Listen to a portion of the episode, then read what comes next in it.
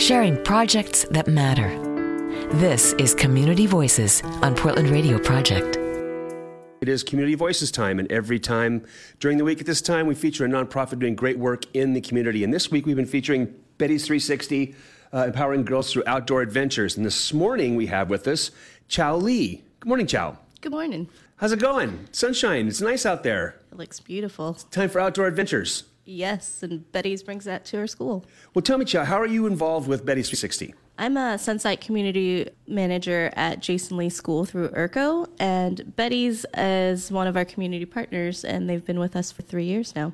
How are you facilitating working with the group? I help the girls register for the classes and get them connected to Betty's, and um, I do a lot of their promotion within the school to get the girls involved. How much outreach do you have within your community? How many girls are you like actually speaking to? We have about seven girls in our group right now. The elementary school girls already know about Betty's and they're excited to get to middle school so they can join the group. So it doesn't take too much effort to get them involved. Middle schoolers are willing subjects. I have one myself.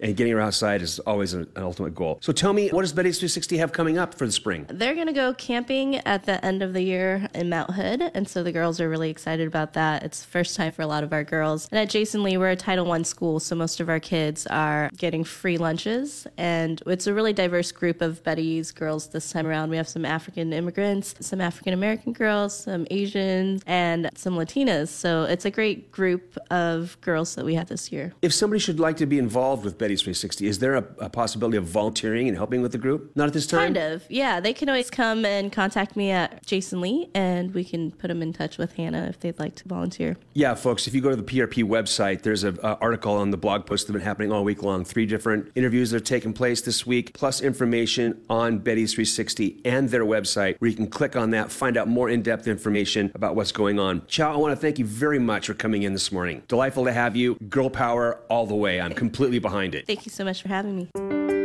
You've been listening to Community Voices on Portland Radio Project. Learn more at prp.fm.